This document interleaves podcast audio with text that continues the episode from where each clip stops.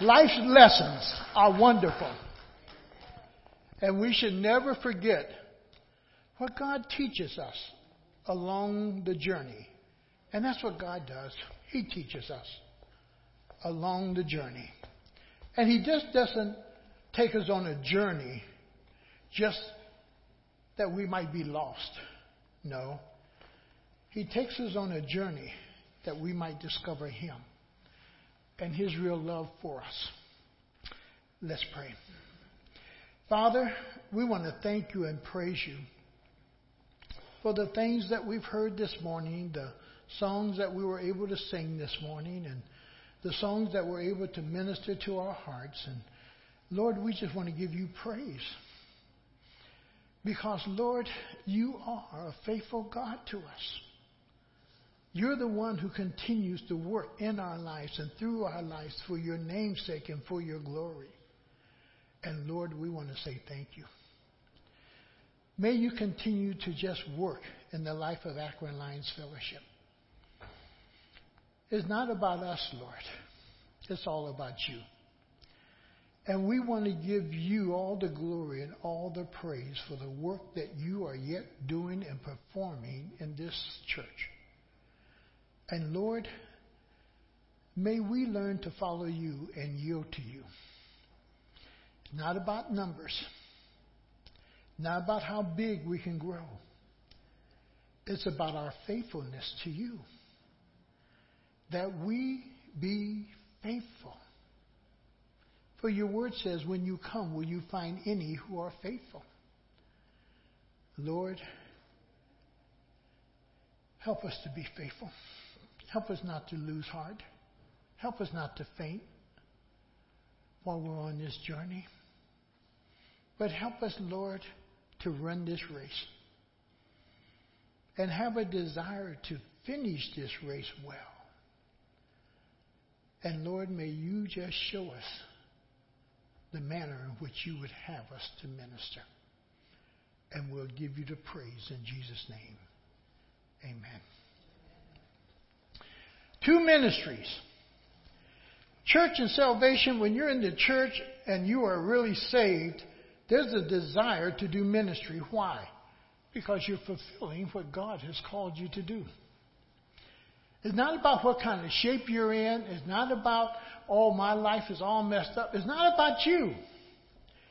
It's when you start ministering, life really begins to straighten out.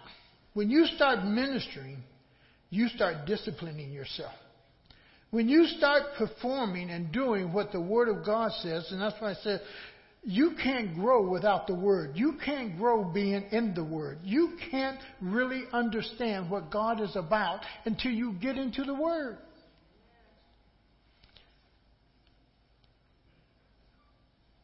And all of us have two ministries. And sometimes we struggle with those two ministries. And sometimes we don't even identify them. But everything will only fall within those two ministries that you have. The first ministry is basically your disciples or your family. Let's call them the church. That's where you basically find yourself ministering. A lot right to your family. The second ministry is your community, which is important. And most of the time we just get stuck just in the family ministry, but never over in community ministry. And yet, what we're going to see as we go through this a little bit is Jesus is doing both. It's important to recognize that ministry should not be thought of as a driven by impact. Oftentimes you'll hear people say, What kind of impact are we having? What kind of impact? Driven should ministry is not driven by impact. Should not be. Should not be driven by numbers. How many numbers you got? How big is this? How big is that? Ministry should not be driven by numbers issue. Nor should be driven by success. Oh, I'm successful. I'm successful because of. Ministry should never be measured by your successes. Ministry only has one thing that drives it, that pushes it, that causes a desire in one's heart, and that is obedience to God. Obedience to God. And you're the only one who can answer that question. Are you being obedient to God? See, it's easy to be obedient to self because self is always seeking to please who? Self. But the obedience to God. Do you realize sometimes Pastor Brown is doing things that Pastor Brown really don't, in a sense, want to do in the beginning, but by time I'm in it and through it, I'm rejoicing because of what I see God doing. But in the very beginning, I didn't want to do this. But the thing is this here. You discover that obedience to God reveals your faithfulness to Him. Not the outcome of something, not how many, not how successful. Your faithfulness is demonstrated in your obedience to God, no matter how it turns out. If I was to take Jesus Christ, Jesus was a failure. If I only go by numbers, Jesus was a failure. Because Jesus in the beginning had the crowds. Jesus had this many around him. But as he went to the cross, who was there? They abandoned. They left. All of us who name the name of Jesus is following for many different reasons. Sometimes we follow him just for the meat that we can have, just for what blessings we can receive, rather than following him through a relationship. Through a relationship. And what often happens is that we lose the obedience along the way. That, am I obedient to God? Obedient to Him. And that's all that really matters. Go with me to John chapter 4, because we're going to just look at Jesus here just for a moment. And in verse 34, Jesus makes this statement my food, said Jesus, is to do the will of him who sent me and to finish his work. My food, the, the, the thing that really energizes me, is the work of my Lord and Savior Jesus Christ. Does that energize you? Does that excite you? Does, does that cause you to want to get in there? And really see what God's going to do. And Jesus says, my food, and just think of food for a moment, because food is something that what? Nourishes you. Does the work of the Lord nourish you? And you are nourished, and you are equipped by the Holy Spirit when you are doing the work and you're laboring for the Lord. Somehow He just pours into you. And you're rejuvenated. And you discover strength that you never had. And you watch Him do something through you that is amazing. The reason a lot of people never see God work in their lives because they never really get involved in the things of God. When you want to see God work in your life, get involved in the things of God. Now, how does he say that in scripture? That if you will exchange the burdens, that if you'll take on my work, I'll take on your work. If your work is on your children, then do the work of God and let God work on your children. If your, if your work is on your husband, exchange that. You do the work of God, let God take care of the husband. If your work, whatever it is, exchange it with the Lord and watch God do it. Watch God do it. Most of the time in life, what we're doing is complaining rather than being busy. And complaints don't change much of anything. You know? And the issue really comes down that he says, My goal or my desire or that which excites me is doing the work of God. Now, over in 536, he says it in this way. He says, I have testimony weightier than that of John. For the very work that the Father has given me to finish and which I am doing. Catch that word doing first. And look what the doing does. It testifies that the Father has sent me. The work you do the ministry you perform, it testifies that God is using you. Is using you by the work, by the ministry that you perform. And if you're doing nothing, you have no testimony. You have no evidence that God is using you. You really have no evidence if you're really born again.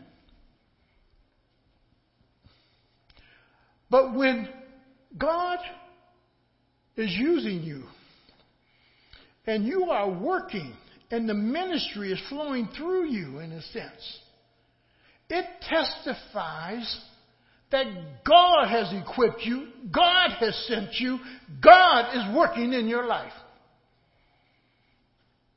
That God is doing something. God is doing something. For many people, God is simply dead. It's a dead end religion. But I want you to know something. My Lord is alive and active and working in those who are willing to carry out His work and do His will. And He says, Boy, the very ministry I do testifies that God has sent me, or God is using me, God is working through me, God is doing something. The ministry testifies that I am being used by God. He, he goes on in John 6:38. He says, "Your will or God's will, in a sense," because over in 6:38 he comes down and he says in this manner. He says, For I have come down from heaven. Let me tie that in with being born from above. When you are truly born from above, not just born on this earthly plane, but when you've been born from above, in a sense, you are transformed and you are different. And because you've been transformed and you are different, you no longer see on an earthly plane, you begin to see from a heavenly position. And what takes place is this. No longer is it about my will from an earthly plane, but it really is about God's will from a heavenly position, from a heavenly plan. And therefore he simply says, For I have come down from heaven not to do my will, but to do the will of him who sent me.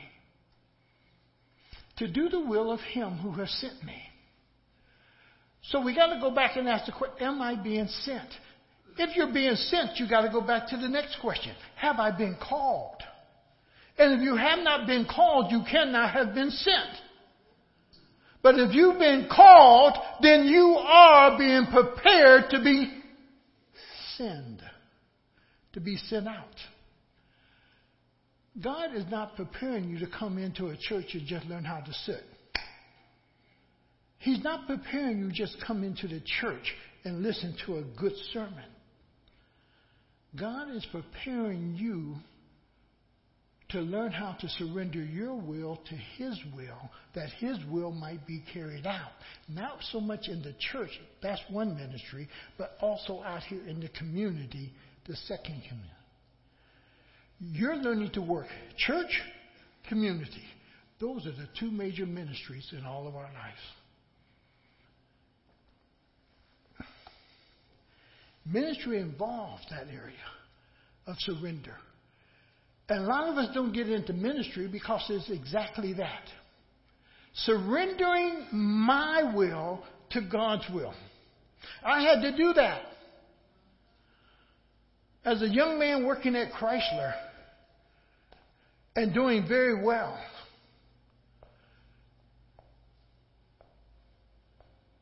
I made good money. To work in skilled trade at Chrysler. Had my journeyman's license. My goal was to start my own business in heating and air conditioning. You've heard that. But God had a different plan for me. My goal was to be retired by 50. And I'm past that and still with it. Eh? because, see, I had a will and I had a track that I was running on. And then God called one day, took me from Chrysler down to Toccoa Falls. And see, I never planned to come back to Akron. That was never in my sight. My plan was going to go to California. I told my we're going to California. I want to minister around the military base where I was at in California. And God brought us back here. My plan was never to be at this church this long. But my plan was to pastor at least four to five churches. In my prayer journal, when I go back sometime, I laugh at it. Because I'm telling the Lord, Lord, I like to do this many years here, and I like to pastor at least four to five churches in my lifetime, and I like to do this. What was I writing about? My what? My will. My will. And I had to learn how to surrender my will to His will in order to be able to do the ministry that He wants to do. And He's doing that through each and every one of us. He's doing that. Because to do ministry, you cannot do it in the power of your own will. It has to be evident that somewhere this is God's will and God's working and God is doing and God is opening the door and God is making the way and God is giving the people. God is doing it. That somehow painted over that whole thing is God at work. God at work. Now, how many of you rather attempt to do something and fail? Sound familiar? Now, understand something. There's nothing wrong with failure. Failure says, I'm learning. if I go back at it again, I'm learning. And I go back at it again, and I'm learning. And you keep going at it and you learn and you learn and you learn. See, the way they used to teach about furnace work, and we had to learn it from Williamson, is that you had to start and put that whole furnace together. You had to start with the base, put up the sidewalls, put in the heat exchanger. Then you had to come in and you had to wire it. You had to put your temperature control on there. You had to put your gas valve on there and so forth. You had to put the whole thing together. It didn't come together in one package like it is today. You had to learn everything about that furnace and put it together. So when you went into people's homes, you put that furnace together, that old Williamson and that old Century. And sometimes you had to call for help, especially being someone new in it. Because sometimes what was put together that you're putting in and following the direction, they just didn't go together. Failure is the opportunity to learn. Failure should not knock down your confidence. It ought to say, I'm going to do this thing again. It's not going to get the best of me. I'm going to what? Get the best of it. And we keep going back. We keep going back at it. I'd rather fail attempting to achieve something than to attempt to do nothing and succeed at it. And a lot of us do that. We attempt to do nothing and we're satisfied with it. And that's what's wrong. You should never be satisfied with attempting nothing, but that you are a person who serves a mighty God. And if you serve this mighty God and you serve this big God that we brag about and talk about, you should be able to step out in faith and trust Him and believe Him that you're going to achieve. That doesn't mean there won't be some failures along the way, because those are your learning time. But God says the victory is yours. How many of you believe that? That the victory is really yours. But you got to be willing to stay with it. Stay with it. Doing something and failing, you learn. Doing nothing, you learn nothing. And failure allows you to do it again and again and again until you master it. Your ministry matters, yes, because it reveals your faithfulness to God. It reveals your obedience to God. While the results are yet left in God's hands. I wish sometime when we start something that I could say, yes, this is going to happen, that's going to happen, and I know what the outcome is going to be. But that's not the case. Turn with me to 1 Corinthians chapter 3. These men, they labored by faith and they trusted God. And when you get into ministry, you're trusting God. I hate it when I hear, boy, I have this many people in my church. And then the next thing that follows is this I have this many tithers. Well, tithers, what you're doing with tithers, you're adding up what your budget is to be, in a sense. It's not too hard to understand if a person is a teacher, if a person is working at Chrysler or rubber company, or somebody's working out in construction with a large construction company, you could almost go down the paper and write out that person's yearly salary. And you can figure out that 10% process. See, the thing is this here. In ministry, you trust God, not the numbers that you see. You trust God to provide. You trust God to touch the hearts. You trust God to somehow provide. You're trusting God. So in 1 Corinthians 3, in verse 5, it says, What after all is Apollos? And what is Paul? Two great preachers, yes. But the reality is, the question is, what are they? Nothing but servants. When you're in ministry, you have to see yourself as nothing but a servant. A pastor is nothing but a servant. He's not some glorified individual. He is nothing but a servant just like you. That's all he is. He's a worker just like you who earns his pay. That's all. Nothing's really special about him.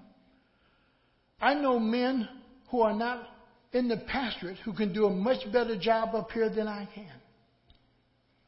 Who know this word in and out much better than I do.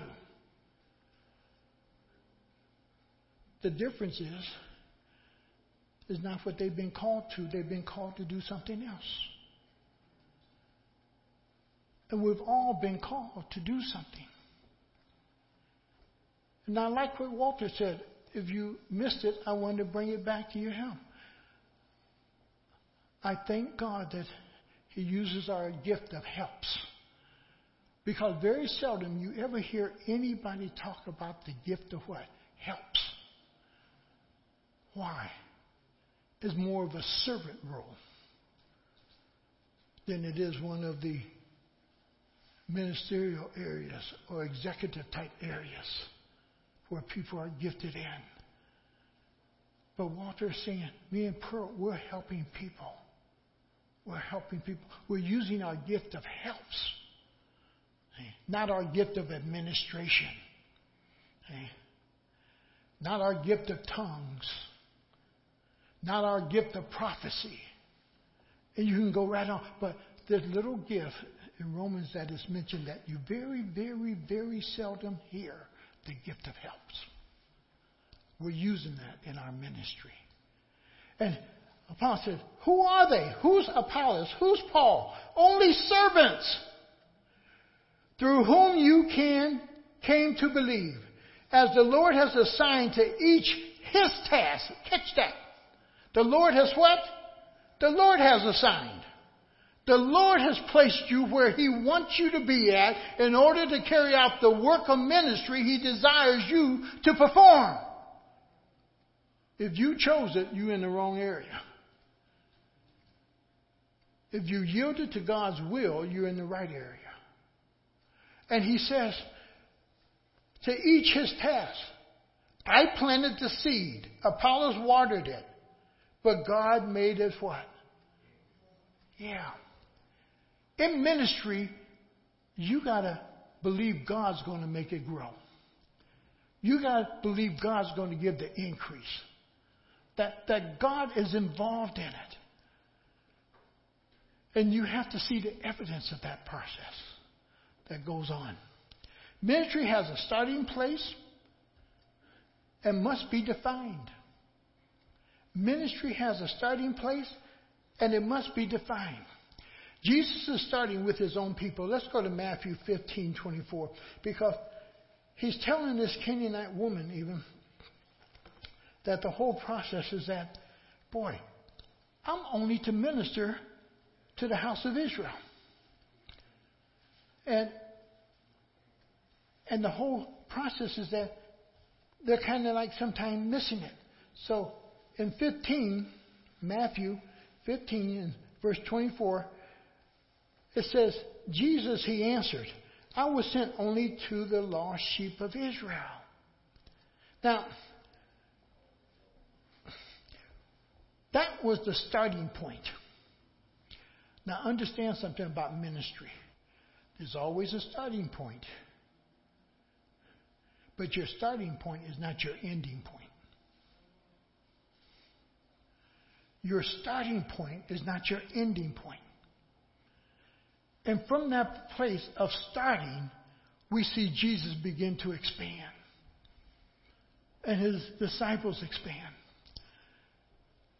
And a lot of times people will use that verse, but they forget he's speaking to a Canaanite woman, but yet he ministers to her.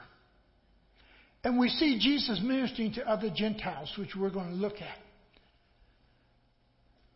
But the whole process is that it starts where? With them. With them. Now, go over to Matthew 10. And we're going to talk just for a few moments of oh, why is it stated this way.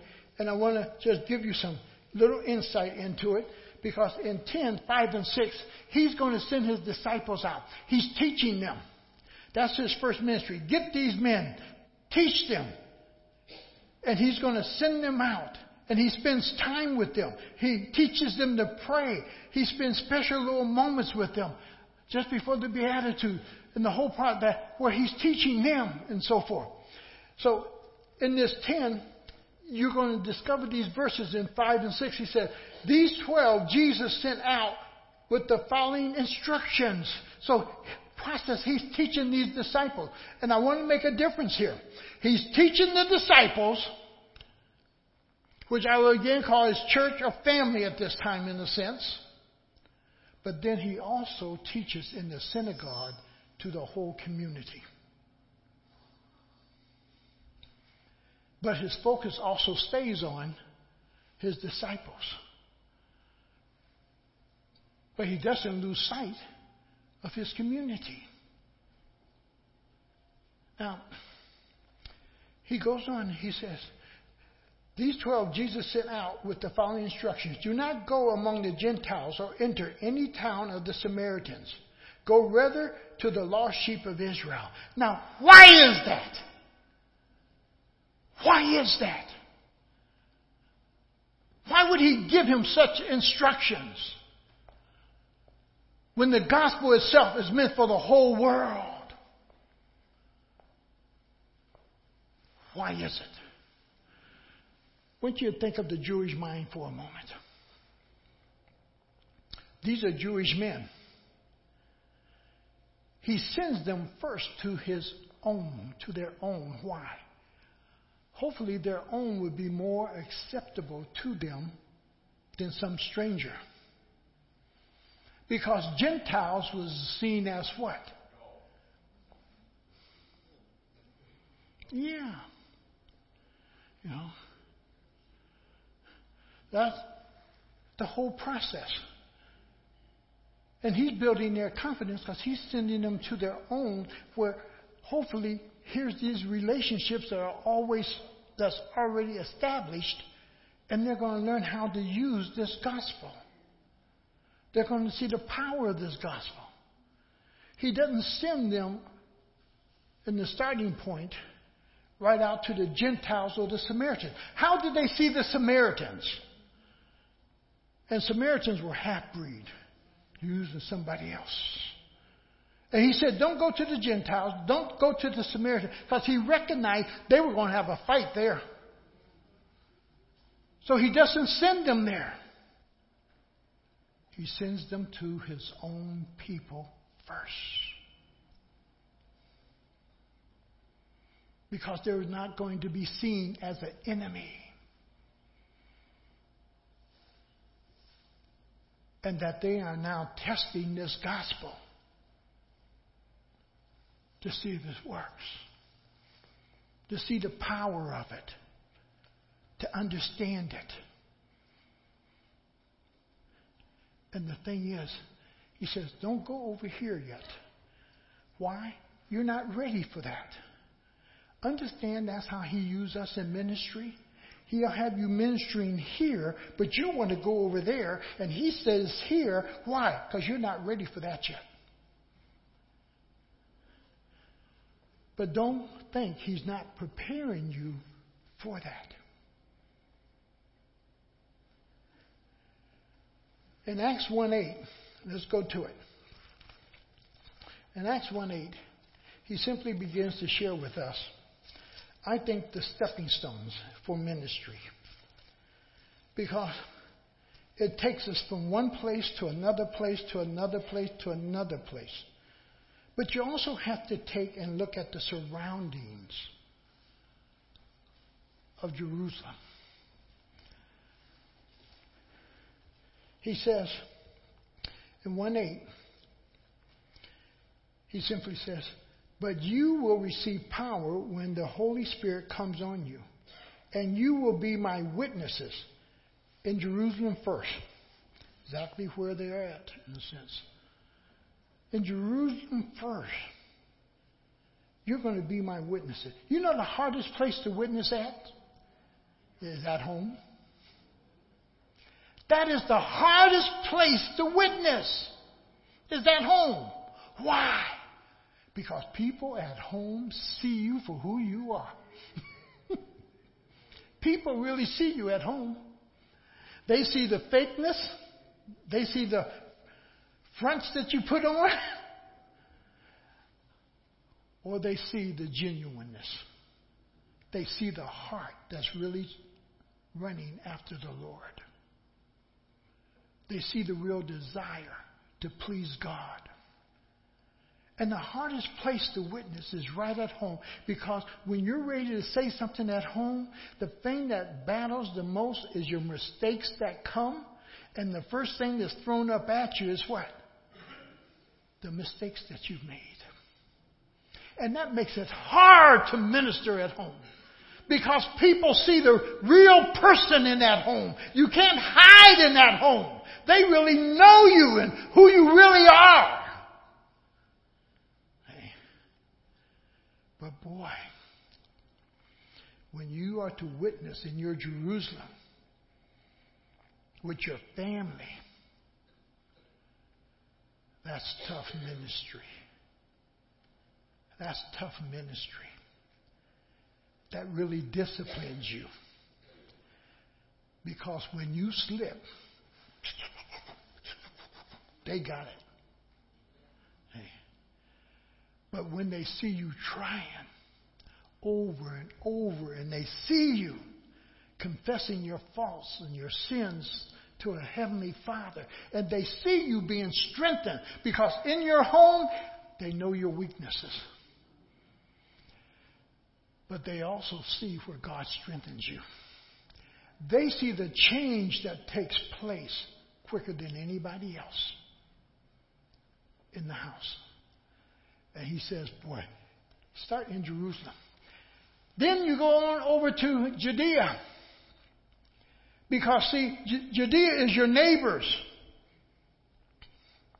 Judea is your co workers. Judea are people around you who know you and your friends and so forth. That's your Judea. And you're ministering to them.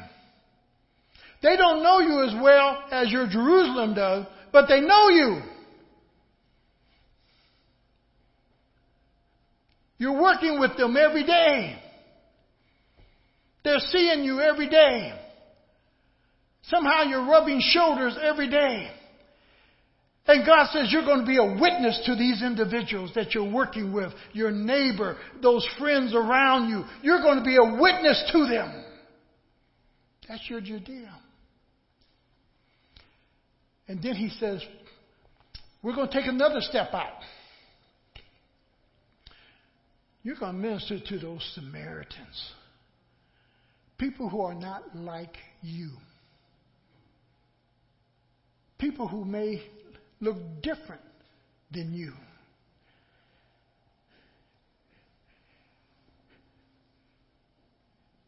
Even those who you may see or count as your enemies. You're going to minister to them. Now, understand this very clearly about an enemy.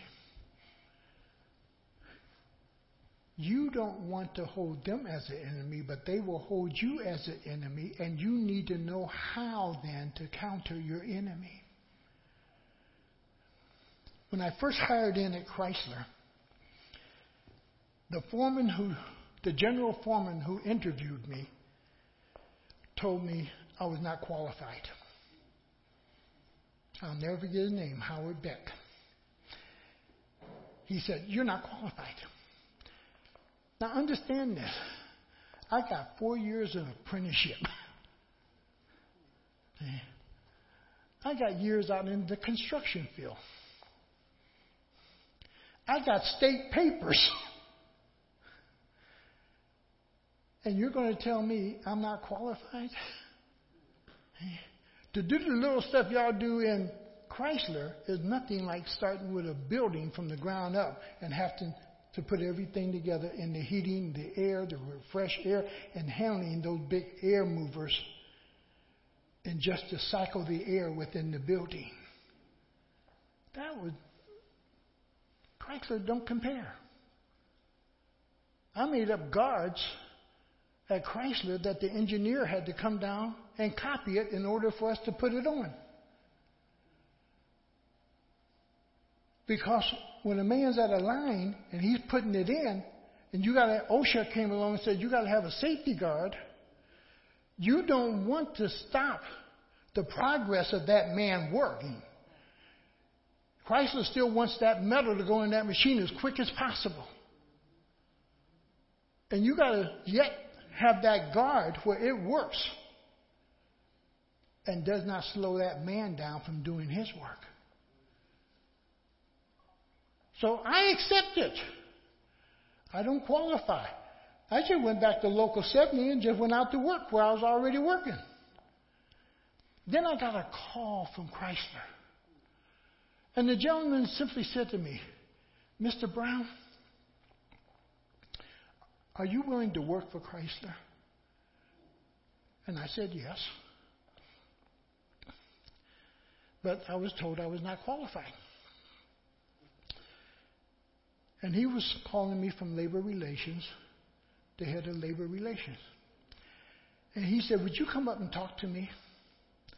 And I did. And he said to me in that meeting, he said, I want you to know Chrysler is not prejudiced. And then he told me, he said, I'm willing to hire you, but I'm going to share this with you. If you get in a fight for any reason, I'm going to fire you. No matter what it is, I'm going to fire you. Okay, if that's your rules. So the next day when I reported on the job, guess who I had to report to? Howard Beck. General foreman on first shift. And he put me with a guy by the name of Guy Coleman, who he knew didn't like black folks. So as Guy, as Guy and I was walking down the aisle, Guy tells me, I don't work with no niggers. I said, I don't either.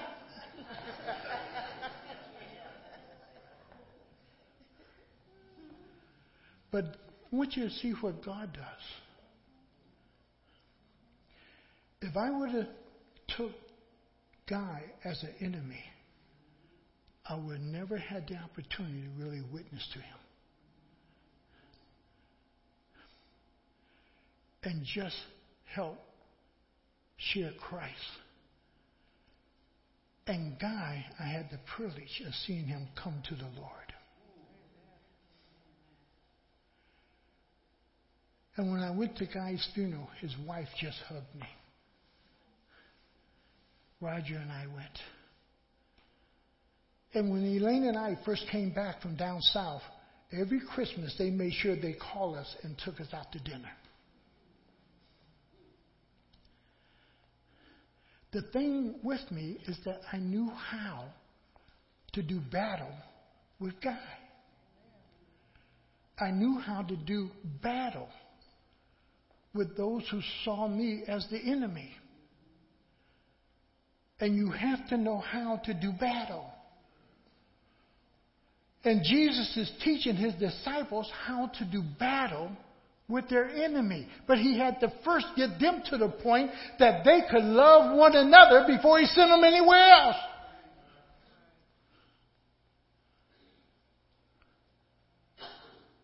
And the thing he does, he teaches. He teaches. He teaches.